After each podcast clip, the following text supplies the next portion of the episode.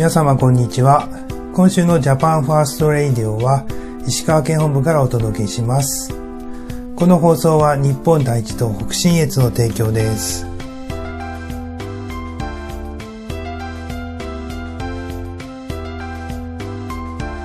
今週は私たち日本第一党の主要政策の一つでもあります消費税の廃止についてお話しさせていただきます。日本経済が不況だとかデフレだとか言われてもう久しいわけなんですけどもその理由は何だと思いますか？これ様々な理由が複雑に絡み合って不況を脱出できていないっていうことは確かなんですけども私は最大の理由は消費税と国がお金を使わなくなったことだと思います。消費税は平成元年に導入されましたので、今年で32年目になりますね。32年もの長きにわたって国民を苦しめ続けております。ですから32歳以下の人たちは消費税のない日本を知らないっていうことになりますよね。消費税の導入理由の一つに少子高齢化による社会保障費の不足を補うための財源というものがありました。これはもう綺麗にもう隅から隅まで間違っているんですけども、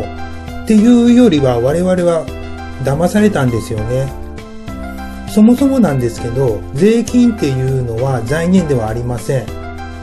税金っていうのいうのは、一言で言うならば景気の調整弁であり、社会保障費の穴埋めをするものではありません。社会保障費が不足するのであるならば、社会保障費を増やすか、国債を発行して対応すればいいんです。社会保障費を増やすとなると、現役世代に負担がのしかかってくるので、根本的な解決にはなりません。であるならば、足りない分を国債で穴埋めすればいいんです。現役世代の負担軽減のために消費税により、全国民から公平に税を徴収しましょうというロジックに我々は騙されたんですよね。国債の話をすると、国の借金がーっていう人は必ず現れるんですけども、国債って政府の借金であって国民の借金ではありませんよ。逆に国民が貸してですよ。国債が国民の借金であるならば、我々はもちろん返していかなければならないことになりますよね。でもこの中で誰か一人でも、私は日本国民として借金を返済しましたっていう人、いるんでしょうか？国債なんてこれ少なくとも明治の時代からありますからね。次の世代に負担を押し付けるとかなんとかこうとかって言いますけども、この中で先人の借金を返済したことのあるっていう方いるんでしょうかね？これね、誰もいないと思いますよ。まあなぜならば国民の借金ではないからですよね。政府とか財務省とかマスゴミなんていうのは国債イコール国民の借金というふうにもう長年にわたって洗脳してきたおかげで国民はそう信じきっていますよね。お金を使わないことが正しいことであるかのようにもう今でも言い続けていますよね。で、あの、毎年の風物詩となった国民の一人当たりの借金がっていう報道もまあ、来月12月なんで、もう最新版が登場するんじゃないでしょうかね。国民に借金がないのですから、政府の借金を日本の人口で割っても、これ何の意味もありませんよね。むしろ政府が、あの、国債発行残高を理由にお金を使わなくなったっていうことの方がよっぽど大問題です。これもうどんどん国債を発行して国の借金を増やして仕事を増やしてお金を積極的に使っていかなければ、日本の景気っていうのは永久に回復しません。良くなりません。で、このことを日本第一党では積極財政を超えた超積極財政と呼んでおります。国の借金側の人たちからは、国債を無限に発行するなら無税国家にするのかとか、これね、もうちょっと賢い人からはですね、インフレになった時にインフレを止められるのかとか、超積極財政に対して、まあいろいろ言われるわけです。超積極財政をこれ行ったぐらいで、ね、日本が無税国家になるってことはこれ常識的にありえませんし、超積極財政はもうそもそもが日本経済をインフレにするための政策なんで、インフレになった時の心配っていうのは、ものすごいご無用ですよね。国債発行を続けると、国の破綻を心配する声も聞こえてきます。これね、借金が増えれば破綻するっていうのは、一般家庭とか企業はその仕組みが当てはまるんですよね。でも、政府の場合はもう根本的に借金の仕組みが違いますので、政府は破綻することはありえません。なぜかというと、政府っていうのは通貨発行権がありますからね。日銀に円を発行し、発行させ続ければ、これ永久に借り換えを行うことが可能なんです。政府の借金っていうのは円ですからね。ユーロとかドルじゃないですからね。それに対して一般家庭っていうのは通貨発行権、企業もそうですけども、ありませんよね。ですから自分でお金作ることができないので、返していかなければ借金が膨らみ、破綻ということになります。その点でもう根本的にもう仕組みが違いますので、あの、これ同じく考えるから心配、破綻の心配が出てくるんであって、もうそもそもが違うものなので、全く心配する必要はありません。話を消費税に戻したいと思いますけども、消費税っていうのは消費に対する罰金ですよね。3%から始まって、現在では10%まで上がりました。毎日買い物をするたびに10%の罰金を払っているっていうこととこれ同じことですよね。これでは日本経済が不況から脱出できるはずがありません。税の公平性という観念からも消費税っていうのはこれに真っ向から対立するものです。税を公平に負担するっていうのは税率を一律にするっていうことではなくて高所得者高所得者からはたくさん取り低所得者からは少なく徴収するっていうことですよ。トイレットペーパーで例えてみたいと思いますけども高所得者でも低所得者でもこれトイレに行く回数っていうのはさほど変わりませんよね。まあですからトイレットペーパーの使用量も所得に応じて変わるっていうことはほぼほぼないんですよね。ですけどもトイレットペーパーを購入するときにかかる税率は同じ10%なんですよ。高所得者でも低所得者でも。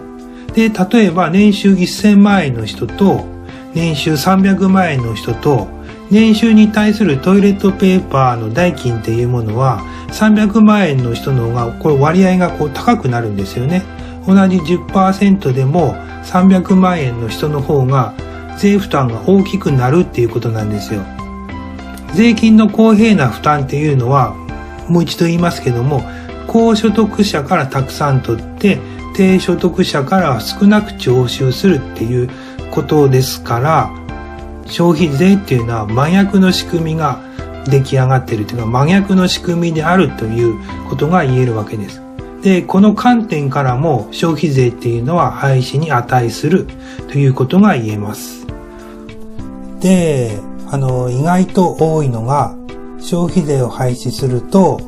日本国内の外国人にも恩恵を与えることになるっていうことは日本第一主義に反するんじゃないかっていうご意見なんですよね。これだけあの日本の不況が長引いている現状において日本経済を復活させることが一番重要なんであって外国人は2の次3の次でいいんじゃないでしょうか。っていうことを言うとですねこれまたあの次の反論が来まして外国人生活保護っていうのも圧倒的少数の外国人をターゲットにした政策じゃないのかと。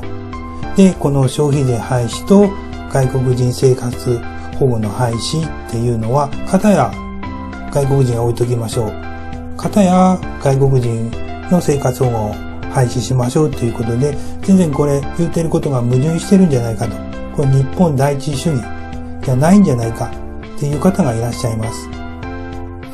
でもですね、あの、消費税廃止した時に、廃止した時に、恩恵を受けるのは圧倒的多数の日本人ですよね。で、生活保護っていうのも、生活保護を受けていない方の方が圧倒的多数なんですよ。で、外国人生活保護を廃止して、その先なんですよね。その分のお金を日本人のために使いましょうって、そこまでが外国人生活保護の廃止という政策なんですよね。ですから、どちらをとっても日本人が恩恵を受ける政策であることには間違いないんですよ。ですからこれはね、全然矛盾してる話でもないんです。で、そもそもなんですけども、税金の使い方のこれね、外国人生活保護の廃止っていうのは、税金の使い方の問題であって、日本経済をせあの復活させるための消費税廃止とは、これ全く別の政策分野でございます。ですから、根本は一緒なんですけども、これ分けて考える必要がありますよね。混同しないでくださいね。まあ確かに、えー、シナ人とか朝鮮人嫌いやっていうのは、これはもちろん我々もわからんでもないです。で、このことをですね、あの、SNS なんかでギャギャギャギャ騒ぐ人もいますけども、大概は党員の方ではないと見受けますね。ですからそういう、まあ、意見があるんであれば、ぜひとも党内で議論したいなと思います。で、我々は日本第一主義であって外国人排他主義ではありませんのでね。もう一度言いますけども、そういうご意見あるんであれば、ぜひとも党内で議論したいなと思います。日本第一党のホームページには、消費税は廃止できるんですっていう公式チラシが掲載されております。長野県の党員さんが作ったものらしいんですけども、今回のジャパンファーストレイディオでも参考にさせていただきました。非常にわかりやすくまとめられていますので、今回みたく耳からではなく、文字で確認したいなーっていう方はそちらをご覧ください。チラシ自体がね、ポスティングできるようになっていますので、印刷してポスティングしていただいても大いに結構かとも思います。今週のジャパンファーストレイディオは消費税の廃止についてお話しさせていただきました。来週は福井県本部からの配信予定です。北信越からジャパンファースト。それでは皆様、さようなら。